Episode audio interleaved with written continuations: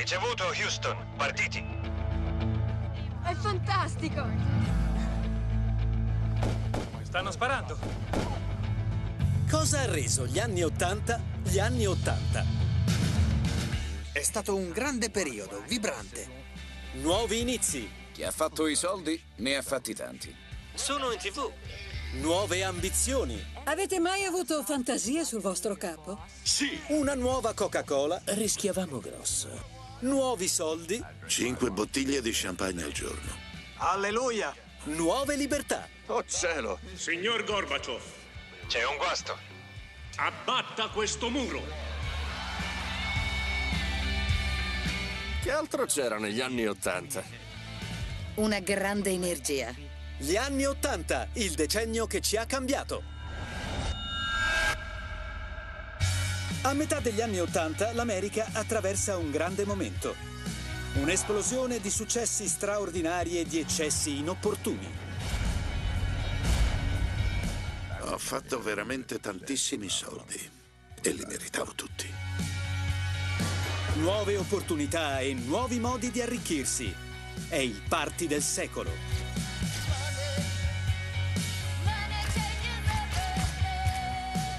Un vero boom. Era ricominciata la corsa all'oro. Gli organizzatori del party? I padroni dell'universo. Ricevevi il tuo primo assegno e realizzavi di non aver mai guadagnato tanto in vita tua. Tutti in un solo assegno. Lavoriamo sodo, facciamo sul serio, diamoci da fare perché fare soldi è diventato facile. Tra i padroni dell'universo ci sono anche degli spacciatori con grandi progetti. Quando ho capito come trasformare la cocaina in crack, sono diventato un imprenditore. Amministratori delegati che diventano celebrità Il nuovo gioco è Trump the Game. e le soap opera diventano realtà. Qualsiasi cosa dicano di noi, va bene. Quella che all'inizio era fiducia è diventata arroganza, ma prima o poi i nodi vengono al pettine. È partita la venticinquesima missione Space Shuttle. Challenger, accelerate. Ricevuto.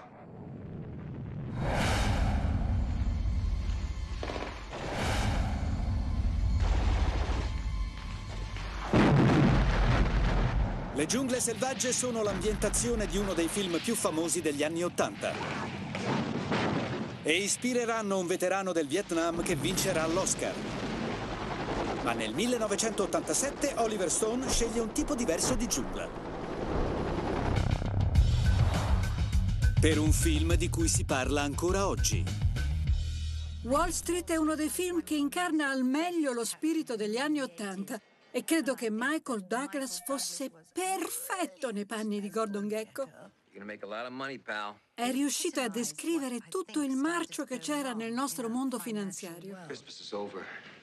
And business is business. You keep on buying. Dilute the son of a bitch. Wall Street è ancora ricordato per il suo personaggio cattivo e non per l'eroe. Il film documenta l'inversione radicale dei valori nel cuore del distretto finanziario degli Stati Uniti, Wall Street. Mio padre era un agente di cambio e analista finanziario, ma quello del film non era il suo mondo. Molti dei vecchi valori rappresentati da Al Holbrook e Martin Sheen venivano denigrati. I don't get it, kid.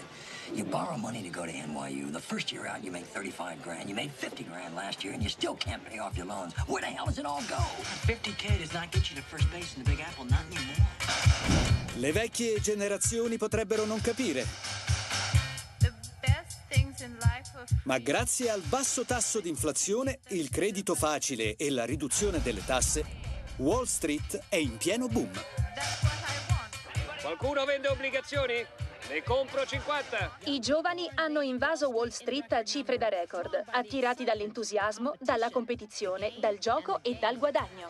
La deregulation sta riscrivendo le regole dell'alta finanza e i profitti si impennano. Molti giovani sono andati a lavorare a Wall Street lasciando il proprio lavoro, sognando di fare un sacco di soldi.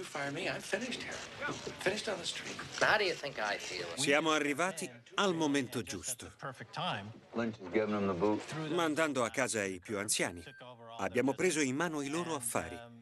Per noi è stato grandioso. Sono la nuova classe americana. Finiscono sulle copertine di tutte le riviste, scrivono articoli su di loro. Il loro lavoro è emozionante, ce l'hanno fatta. Quando sono andato per la prima volta alla Goldman Sachs, nessuno sapeva cosa fosse. Alla fine degli anni Ottanta tutti sapevano cosa fosse. Non è raro trovare persone che guadagnano 250, 500 mila dollari l'anno ed è solo l'inizio. Eravamo dei ragazzini appena usciti dal college, ma anche gli artefici di questo successo. Da qui il nostro sentimento di onnipotenza alimentato da sesso e droga. You're on a roll, kid. Enjoy it while it lasts, because it never does. Oliver Stone è affascinato dalla natura seduttiva e corruttiva dei soldi facili. Non più i beni di consumo. Negli Stati Uniti la nuova merce di scambio sono i soldi stessi.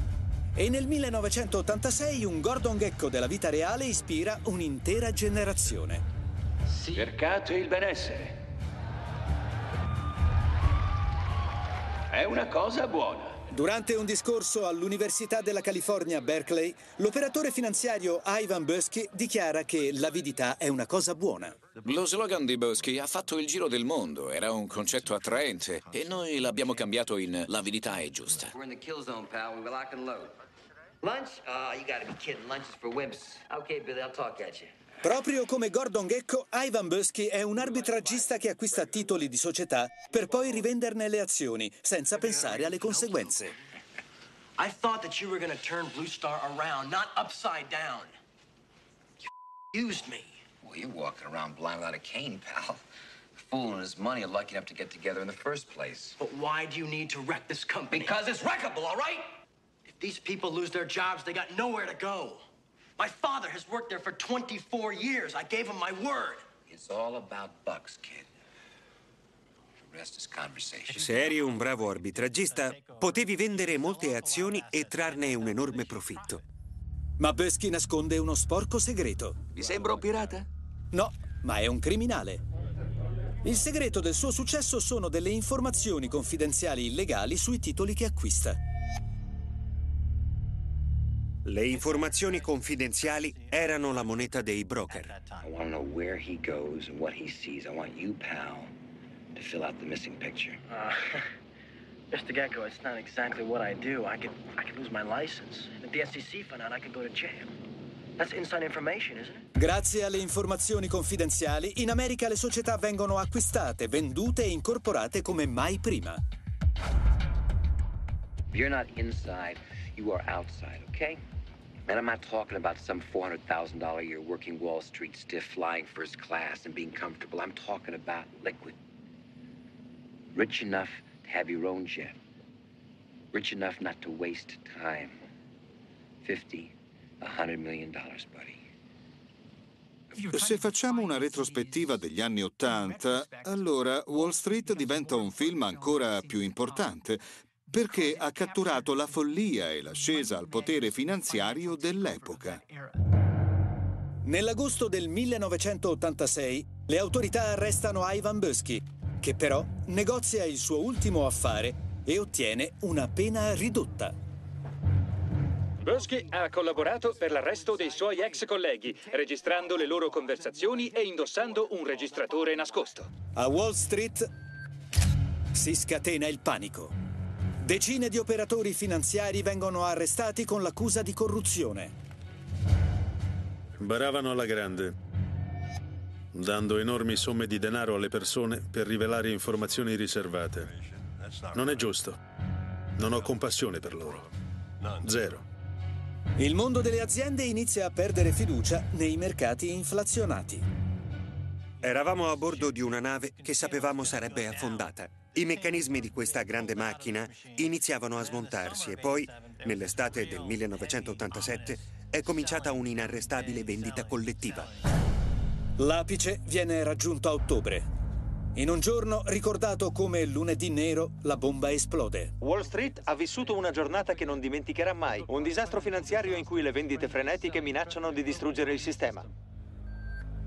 Quel lunedì del 19 ottobre è successo tutto gradualmente. I telefoni squillavano e circolavano solo notizie negative. Era come una folla di persone che cercava di scappare dalla stessa porta, ma venivano tutti schiacciati. Il nostro sentimento di onnipotenza si è infranto e hanno iniziato tutti a riflettere. È stato come un campanello d'allarme. La paura eclissa l'avidità. Le vendite di massa spazzano via 500 miliardi di dollari dal mercato azionario americano in un solo giorno. Il più grande crack dal 1929. Erano tutti nel panico, dicevano ci sarà un'altra depressione. Sono stati dei giorni davvero spaventosi. Ma negli anni Ottanta è impossibile mettere in ginocchio Wall Street. In pochi mesi il mercato riesce a recuperare le perdite, con un piccolo aiuto da parte del governo, un finanziamento di 50 miliardi di dollari. Quel crack ha gettato le basi della crisi del 2008 lanciando la prassi che prevede l'intervento della banca centrale in caso di crollo del mercato azionario. Così si è iniziato a pensare che questo fosse un sistema saldo. Non c'è problema, possiamo sopravvivere al crollo. Sette settimane dopo il crack, nelle sale esce Wall Street. A spiccare il suo antieroe senza scrupoli, grazie a un pubblico che ha già vissuto la crisi reale. Wall Street lo presenta come un personaggio senza scrupoli. È affascinante e carismatico, ma spietato. E alla fine ha ispirato un'intera generazione di giovani. Volevano tutti andare a lavorare a Wall Street. Succede sempre con i film di successo. Si crea un grandissimo malinteso tra il regista e il pubblico. The point is, ladies and gentlemen, that greed, for lack of a better word, is good. Greed is right. Greed works. Greed clarifies, cuts through, and captures the essence of the evolutionary spirit. L'avidità è giusta, esprimeva il sentimento di molti negli anni Ottanta, era tornata la cultura del denaro. Che si parli di boom, crack o dell'uscita di un film, Wall Street è ancora oggi una calamita per chi cerca di arricchirsi e le informazioni confidenziali non sono l'unico bene illegale che genera profitti. Nel pieno del tumulto finanziario, un ambizioso procuratore dà un giro di vite all'uso della cocaina. 15 operatori finanziari vengono arrestati per uso di droga. L'impresa per la sicurezza aziendale Brooks Wenger è stata coinvolta in numerosi casi di manipolazione del mercato e di spaccio di cocaina. Negli Stati Uniti dei primi anni Ottanta, la cocaina è la droga per i ricchi, i famosi e per chi vuole diventare entrambi. Costava molto e questo rendeva tutto più attraente. Era come un vestito di Armani. L'uso della cocaina ti fa pensare di essere brillante, ti fa sentire padrone dell'universo. Negli Stati Uniti 9 milioni di persone consumano quasi 300 tonnellate di cocaina all'anno. Era diventata una droga sociale, soprattutto tra le persone che non avevano mai fatto uso di droghe. Tra il 1980 e 81 nacque la via di importazione attraverso i Caraibi. Ci fu una vera ondata di cocaina. Miami, la porta d'accesso della cocaina negli Stati Uniti. I baroni colombiani dello spaccio, tra cui Pablo Escobar, smistano tonnellate di cocaina ogni mese. Miami è un viavai di idrovolanti e motoscafi. Un mix di soldi, glamour, crimine e potere che Brandon Tartikoff della NBC trasforma in un successo da prima serata. Parte tutto da due parole scritte su un fazzoletto. MTV Cops poi diventato Miami Vice. Miami Vice, you're under arrest. April Fool. I will shoot you. You're busted, pal. Nel 1982 le autorità statunitensi smascherano un enorme traffico di cocaina dalla Colombia alla Florida. Sono gli ultimi spari di avvertimento. Nel giro di otto mesi il traffico di droga aumenta del 56%, ma l'arresto di una rete di spaccio apre la strada per un'altra. Ai colombiani serviva un altro passaggio e hanno optato per il Messico, tanto lontano da Dio quanto vicino agli Stati Uniti. Il contatto dei cartelli colombiani in Messico è un ex agente di polizia, ora barone della droga, Felix Gallardo. Il confine fra Stati Uniti e Messico si estende per 3.200 km ed è lì che hanno avviato un enorme traffico di eroina e marijuana. Portavano la merce in Messico e i messicani si assumevano il rischio di trasportarla oltre il confine. I colombiani pensavano di poter sfruttare i messicani come corrieri o intermediari, ma si sbagliavano di grosso. Alla fine degli anni Ottanta i cartelli messicani sono una potenza del mondo della droga. Le organizzazioni criminali messicane non hanno mai guadagnato così tanto come negli anni Ottanta. Ad esempio il cartello di Guadalajara fruttava 20 milioni di dollari a settimana. Nel 1989 Felix Gallardo viene arrestato per l'omicidio dell'agente antidroga Enrique Camarena. Senza Gallardo al comando, l'organizzazione messicana si divide in gruppi rivali. Scoppia così la guerra messicana della droga, in atto ancora oggi. La genesi della calamità che abbiamo ancora oggi è nata negli anni Ottanta. I cartelli sono diventati sempre più ristretti e spietati. Tutto su quel confine. Cocaina, crack, guerra. Alla metà degli anni Ottanta negli Stati Uniti si fanno soldi facili e si vive a mille all'ora. Era un periodo di autoindulgenza. Voglio quello che voglio e quando lo voglio. In molti diventano dipendenti da denaro, status e droghe. E la droga preferita da ricchi e famosi? Cocaina. Ho tolto due anni di vita al mio cervello. Per me non è un bel ricordo, ma la prima volta non la scorderò mai, per quanto è stata emozionante.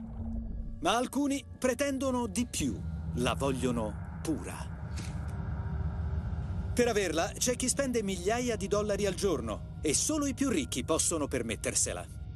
Cocaina ed etere, un cocktail altamente esplosivo e letale.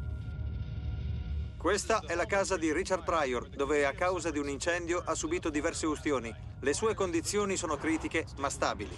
Dopo aver inalato cocaina purificata per diversi giorni, ha causato un incendio. Mi vergogno di me stesso. Dio mi ha regalato tutto questo e io che ho fatto?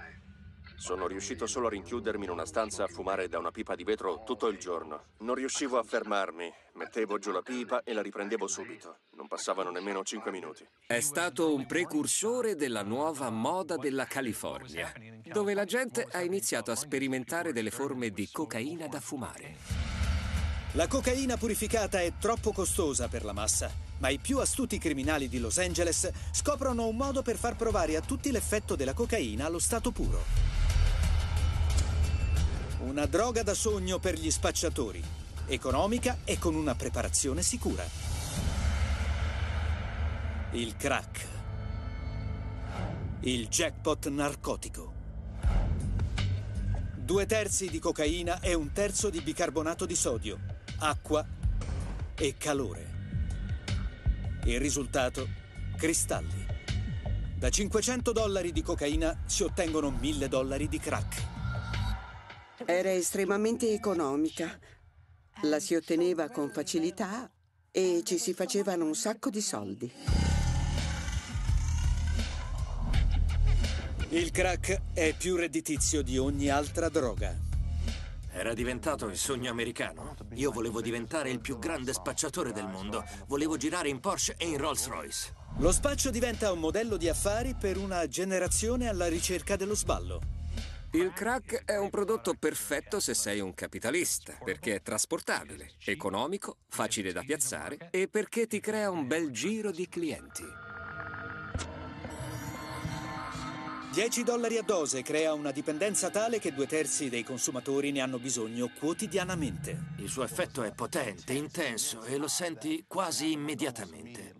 Ti porta in uno stato euforico per circa 5 o dieci minuti, ma quando l'effetto passa, beh, devi farti di nuovo. 1983, South Central Los Angeles. Il ventenne Skip Townsend è uno spacciatore di crack. Guadagna fino a 10.000 dollari a notte, soldi facili. Potevo scegliere se fare tanti soldi o meno. Sarei stato uno sciocco se non avessi colto l'opportunità di vendere crack e offrirlo a tutti nella mia comunità. Era una sorta di servizio clienti.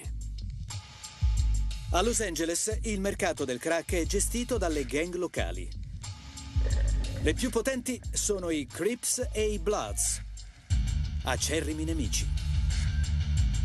Incredibili somme di denaro alimentano un'incredibile quantità di violenza. In quel momento sono scoppiate le guerre fra gang, si è iniziato a dire questo è il mio quartiere, il mio lato della strada, stanne alla larga. 1987. 387 morti. Più della metà sono innocenti passanti. Al posto dei fucili e delle pistole, la gente ha iniziato a sparare con SKS e Kalashnikov. Era una vera guerra. Il crack ha cambiato la cultura della droga. Non era più la sostanza liberatoria che circolava negli anni 60 e 70. È diventata una pericolosa minaccia che ha portato a tante morti e sparatorie. La gente ha perso il controllo.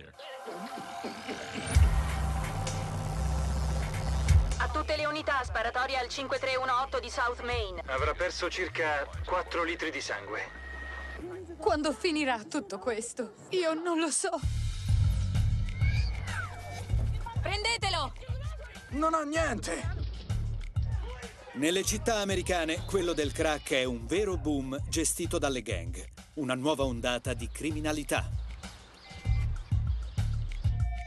Un'ondata di criminalità devastante, legata esclusivamente alla droga. Ha rischiato di spazzare via un'intera generazione di giovani. È dappertutto e raggiunge persino l'alta società. Il sindaco di Washington, Marion Barry, è stato sorpreso a fumare crack. Si è diffuso in tutti gli Stati Uniti e non solo fra le comunità più povere. È entrato anche nelle case dei personaggi più ricchi. Il crack è una piaga, ma per molti la cocaina è ancora alla moda. Fino al 19 giugno del 1986. I Boston Celtics scelgono Len Bias. Len Bias ha tutto. È la superstar del basket universitario cercata da tutte le squadre professionistiche. Ma due giorni dopo aver firmato il suo primo contratto con la NBA, muore per overdose di cocaina. È un momento di svolta. Il ceto medio americano cerca di reagire, mentre la First Lady crea uno dei tormentoni degli anni Ottanta. Basta dire di no. Gridatelo così forte da farlo sentire a chiunque vi circondi. Solo così possiamo sconfiggere la droga. Fermi, mani in alto! Ma i tormentoni non bastano. Non ho fatto niente! Non basta dire non fate uso di droga. Basta dire di no è un eufemismo per non usate la droga. Non funziona. Alcune battaglie sono destinate a non essere mai vinte, ma negli anni Ottanta esplode un tipo diverso di ribellione, condotta da una star di Hollywood. Ho pensato, magari posso farci un film. Alla metà del decennio l'economia statunitense è in pieno sviluppo. I grandi uomini d'affari sono i padroni dell'universo. Gli amministratori delegati delle aziende sono diventati dei personaggi pubblici. Le loro imprese sono entrate a far parte della scena pubblica americana. L'esempio migliore è un uomo che si è fatto da solo e che si diverte a produrre automobili. Vi sfido a mettere a confronto la qualità di questa tecnologia con quella delle auto tedesche o giapponesi. Ah, un'altra cosa, se trovate un'auto migliore, compratela. Lee Iacocca era un personaggio carismatico, intelligente, figlio di immigrati che ha risollevato le sorti della Chrysler. Negli Stati Uniti l'autobiografia di Iacocca diventa un libro da non perdere. I profitti di questo amministratore delegato crescono insieme alla sua reputazione, un trend che sembra inarrestabile. Quando noi giornalisti abbiamo iniziato a pubblicare i redditi degli amministratori delegati, pensavamo di spingerli a ridurre le loro richieste di stipendio, perché potevano vergognarsi di guadagnare troppo. Ci siamo sbagliati. Ma lontano dalle sale riunioni americane, la forza motrice dei profitti svela il suo lato oscuro. 3 dicembre 1984 a Bhopal, India, si scatena un disastro. Una fuga da un impianto chimico di proprietà americana diffonde oltre 40 tonnellate di gas letali per la città. Isocianato di metile, una delle sostanze chimiche più tossiche esistenti.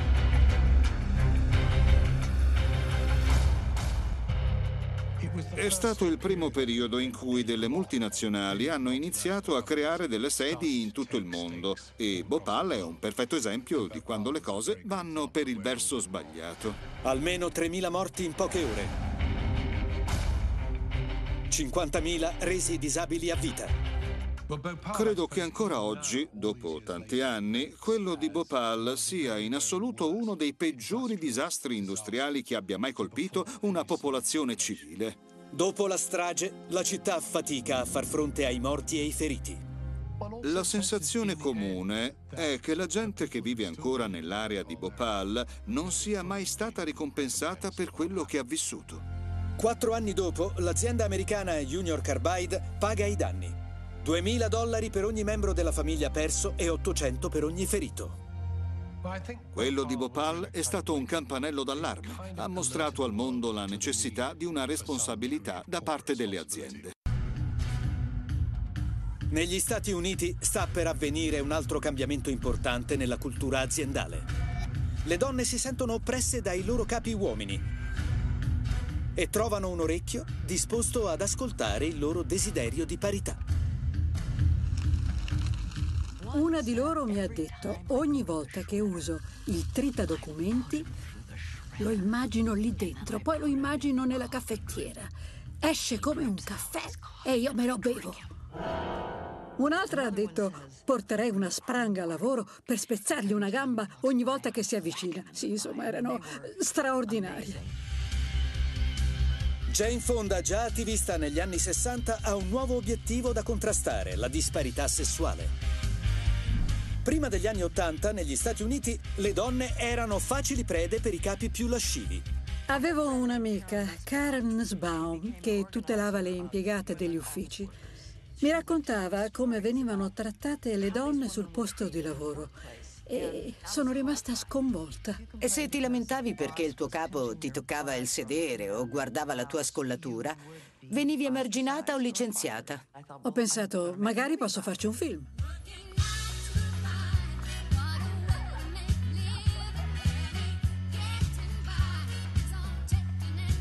Era un film molto serio. What? Fire the bitch. What? I don't believe it. You were fired for that? That's okay, Judy. I wanted to spend more time with my kids anyway. Quando vuoi girare un film con, con uno scopo di attivismo sociale, Devi creare un prodotto che gli spettatori apprezzeranno a prescindere dalla loro opinione. Un film in cui le fantasie di vendetta si realizzano. Oh, una commedia che aiuta a diffondere un messaggio serio. I've told you before, I'm a married woman. Oh. Jane si è incontrata con gli sceneggiatori e una quarantina di noi a Cleveland. Alla fine della riunione ha chiesto alle donne presenti: Avete mai sognato di farla pagare al vostro capo? Da lì sono nate tantissime storie. Just come riding up one day and give him a taste of his own medicine. I have this image of Hart running, and the whole office is out to get him and hunt him down. Queste storie ispirano le famose sequenze immaginarie del film. Tutti i personaggi sono nati dai racconti di quelle donne.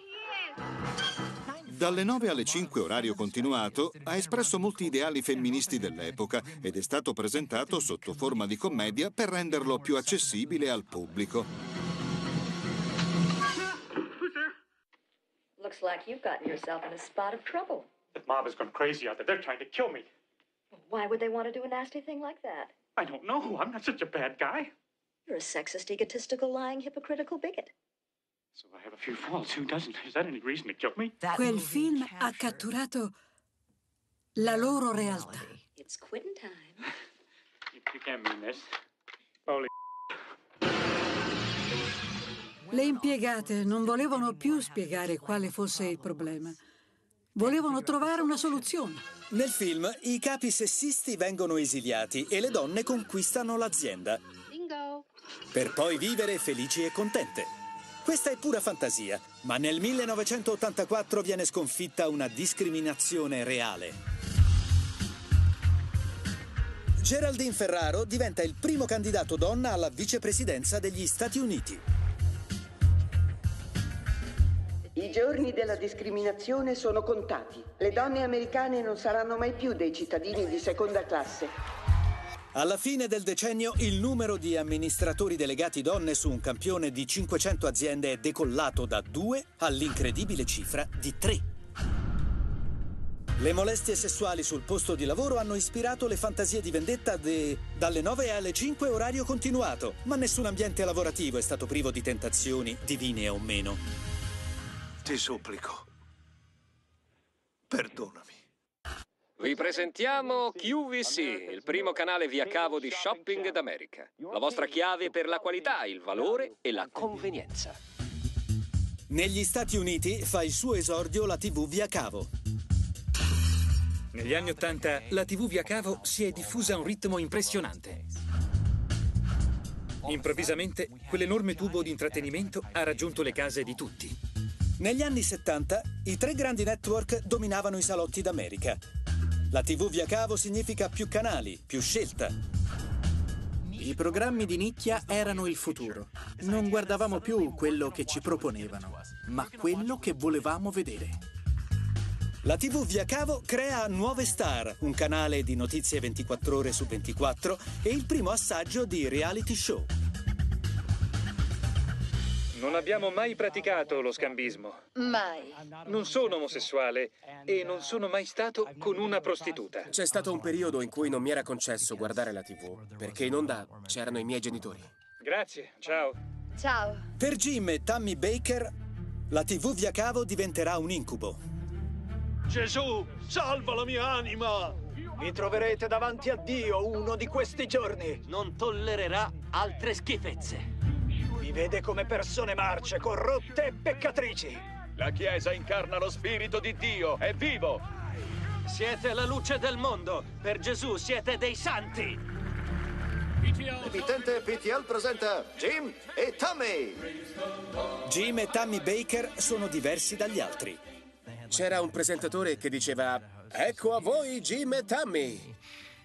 Facevano un breve monologo davanti le scale, tra il pubblico, e poi andavano sul set, che era la riproduzione di una casa.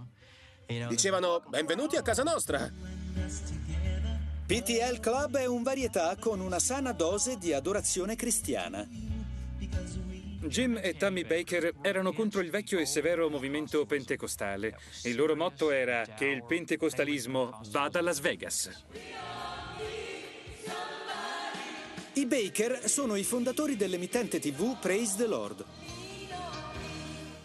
Era uno dei primi canali satellitari della storia e avevano milioni di telespettatori. I telepredicatori erano all'apice del successo. Ma il successo porta con sé delle tentazioni. Molti di voi dovrebbero telefonarci. Fate quello che vi dice Dio. Dio mi ha parlato per tutta la sera di una persona alle Hawaii che ha 100.000 dollari. So che li ha. 395.995 dollari. Ne mancano altri 4 per arrivare a 400.000. Non contenti di essere delle superstar della TV, i Baker vogliono costruire un tipo diverso di impero. I vostri figli sono irrequieti? Il lavoro vi preoccupa? Per voi c'è Heritage USA. L'Heritage USA è il parco a tema della PTL finanziato dalle donazioni dei telespettatori. Nel 1987 gestire sia il canale TV che il parco a tema è un lavoro costoso. Heritage USA, per una giornata o per tutta la vita. Mio padre doveva raccogliere un milione di dollari ogni due giorni per coprire i costi del programma e pagare i suoi dipendenti. Non so come abbia fatto. Impazzisco solo al pensiero di raccoglierli in una vita. Figuriamoci in due giorni. È un lavoro duro, ma i loro bonus da un milione di dollari rappresentano lo stile della cristianità anni Ottanta. Sono cristiana, ma non vuol dire che non mi piacciono le cose belle. Le amo. I miei genitori erano la massima espressione dell'eccesso, nonostante la loro fede. Vivevano di eccessi e dicevano puoi amare Gesù e allo stesso tempo avere successo. Ma nel 1987 il boom dei Baker sta per trasformarsi in un disastro. Jessica ha confessato tutto su Playboy, affermando di essere stata raggirata e molestata da Baker. Mi ha presa per la vita e mi ha fatto sdraiare sul letto. Era in piedi davanti a me, nudo. Mi ha tolto il reggiseno dicendomi: Jessica, ricorda, se aiuti il pastore, aiuti anche le pecore. E seguono accuse ancora più pesanti. Se c'è qualcuno che mi accusa di questo, voglio che si faccia avanti pubblicamente. L'America è sconcertata. Le telecamere seguono i Baker in ogni loro mossa. Sono state le prime celebrità su cui abbiamo voluto conoscere la verità. È solo un'immagine quella che ci propongono o sono delle persone vere quelle che vediamo in tv? No comment. È il 1989 e i telepredicatori Jim e Tammy Baker sono coinvolti in uno scandalo di proporzioni bibliche. Si è sgretolato tutto in un attimo. Nel giro di 24 ore. Persone pagate per tacere sui conti della società. Donazioni finite nelle tasche dei Baker. Il loro canale TV Praise the Lord dichiara bancarotta per milioni di dollari. Nel 1989 Jim Baker viene accusato di truffa e condannato a 45 anni di carcere. Il parco Heritage USA chiude i battenti. Milioni di dollari in multiproprietà andati persi. L'immagine dei telepredicatori va in frantumi. Ho capito che quando qualcuno dichiara di parlare per conto di Dio, a quel livello è una persona arrogante e spesso finisce male. E come spesso accade, la strada per il disastro è lastricata delle migliori intenzioni. Avviato nel 1981, il programma Space Shuttle della NASA rappresenta il massimo grado di alta tecnologia. Se riesci a portare un oggetto così grande nello spazio e poi riportarlo a terra, su una pista ad atterraggio, a mio avviso hai compiuto una sorta di miracolo. La NASA vorrebbe rendere lo shuttle disponibile a chiunque sia disposto a pagare per condurre operazioni nello spazio. Avevamo bisogno di voli nello spazio che fossero economici e affidabili. Così abbiamo iniziato a svolgere ogni tipo di attività. Lo Space Shuttle simboleggia proprio questo. Anche il nome Shuttle suona come furgone o autobus. Tutti i programmi completati. Completati, ricevuto. Ma lo spazio non è un'autostrada e l'astronave non è un furgone. Alla metà degli anni Ottanta lo shuttle della NASA ha una perdita di immagine. I lanci ormai sono di routine e negli Stati Uniti il pubblico e i media hanno perso interesse. Una volta finiti i primi giorni di gloria, la gente ha iniziato a chiedersi a cosa servisse tutto questo. Anch'io mi facevo la stessa domanda. Cosa ci guadagniamo da queste missioni nello spazio? Nello stesso periodo, un'altra grande istituzione americana affronta una crisi di sicurezza, la scuola. Una commissione nazionale suggerisce degli importanti cambiamenti nei licei americani, poiché si ritiene che gli standard di istruzione navighino nella mediocrità. Secondo un rapporto del governo statunitense, il sistema scolastico sta mettendo la nazione a rischio. La soluzione? Far salire un insegnante a bordo di uno shuttle. Oggi dirigerò io la NASA per avviare una ricerca e per scegliere il primo passeggero civile della storia dei programmi spaziali. Uno dei cittadini più preziosi, un insegnante. Ha preso due piccioni con una fava. Ha risollevato l'immagine della NASA e ha attirato l'attenzione sull'istruzione. Più di 11.000 docenti compilano la richiesta per l'opportunità di una vita. La NASA ne seleziona 10 per l'audizione finale. Vi comunico l'insegnante che andrà nello spazio. Krista McAuliffe. Dov'è? Sei tu? Krista era molto timida, ma quel giorno era felicissima. Sapeva di avere una grande responsabilità, ma era in grado di gestirla. Il suo discorso è stato magnifico. Quando quello shuttle prenderà il volo ci sarà un solo corpo. Ma con me porterò dieci anime. Grazie. Nell'era in cui a regnare sono i padroni dell'universo, un insegnante di liceo dello Stato americano del New Hampshire sarà il primo cittadino ordinario a volare nello spazio. Krista ha solo sei mesi per addestrarsi e prepararsi alla sua straordinaria gita didattica. La nuova ragazza immagine della NASA è al centro di un circo mediatico. Krista prendeva tutto molto seriamente. Ha sempre avuto successo nella vita. Ha lavorato sodo per raggiungere i suoi obiettivi e tutto quello che otteneva sentiva di esserselo guadagnato. Decollo. Durante quei sei mesi la NASA lancia sei missioni. Nemmeno il tempo di riatterrare che parte un altro shuttle. Ma il prossimo lancio è previsto durante una rara ondata di freddo in Florida. Equipaggio, prepararsi al lancio. Ma nel gennaio del 1986 il Challenger e il suo equipaggio sono pronti a partire. Sono così emozionata di essere qui. Non mi sono mai sentita più pronta per tenere due lezioni in vita mia. Le ho preparate a settembre e spero che ognuno di voi, il quarto giorno, si sintonizzi per assistere alla mia lezione dallo spazio. L'abbiamo baciata e salutata. Le abbiamo detto buon viaggio e mio marito l'ha baciata di nuovo. Poi lei si è voltata, l'ha abbracciato e l'ha baciato ancora. Mio marito ha detto è come se non volesse farmi andare via. C'è stato un momento in cui abbiamo pensato aspetta un attimo. È stata l'ultima volta in cui l'abbiamo vista.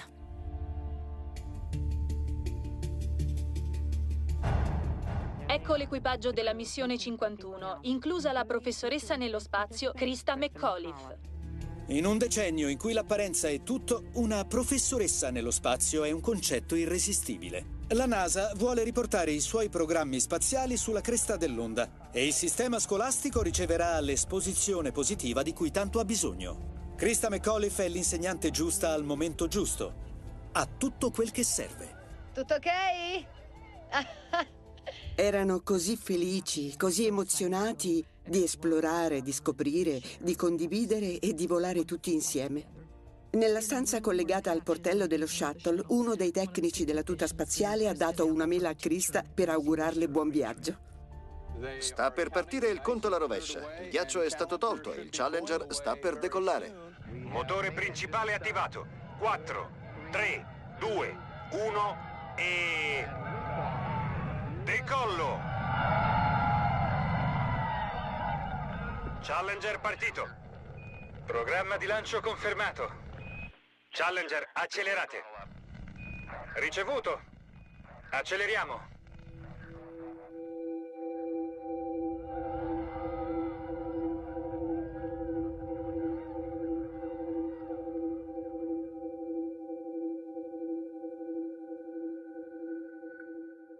È andato in fumo. Si è disintegrato. Sapevamo che non sarebbe sopravvissuto nessuno. Comunicazione ufficiale. Veicolo esploso. Ricevuto. Camminavano tutti con la morte in volto. Nessuno poteva credere a quello che era successo. Il cammino verso lo spazio è cosparso di detriti e di morte. Sono morti tutti e sette gli astronauti. L'alta tecnologia si è rivoltata contro di noi. Si sono verificati dei guasti a catena nei sistemi. Dei sistemi che sono stati spinti troppo oltre. Ha infranto l'illusione che gli americani avevano riguardo alla NASA. Era qualcosa di speciale, di prestigioso nell'immaginario americano. Per certi versi, l'esplosione del Challenger è paragonabile al naufragio del Titanic. Ha portato la massa a dubitare di questa potente tecnologia, di cui tutti erano entusiasti. Credevano fosse invincibile, invece hanno scoperto che la tecnologia costruita dall'uomo non sarà mai perfetta o invincibile. Le indagini ufficiali attribuiscono la responsabilità del disastro alla NASA. Un membro della commissione dichiara la direzione della NASA ha sopravvalutato l'affidabilità del suo prodotto al limite dell'inimmaginabile. L'immaginazione ha guidato gli anni Ottanta verso la grandezza, ma spingendosi troppo oltre. Da Wall Street alla strada vera, spesso negli anni Ottanta è stato fatto il passo più lungo della gamba, con conseguenze future, che ora fanno parte del nostro presente. Gli anni Ottanta sono il decennio che ci ha cambiato. Un decennio che ha fatto di un insegnante un'eroina. Se avesse portato a termine la sua missione, avrebbe avuto un grande successo, in modo diverso, in modo migliore, e tutti ne avremmo beneficiato. Rischio di commuovermi se ne parlo, ma è anche un bene, perché posso raccontarvi di quanto mia figlia fosse grande. Anche questo è importante. Non ci dimenticheremo mai di loro o dell'ultima volta che li abbiamo visti, stamattina.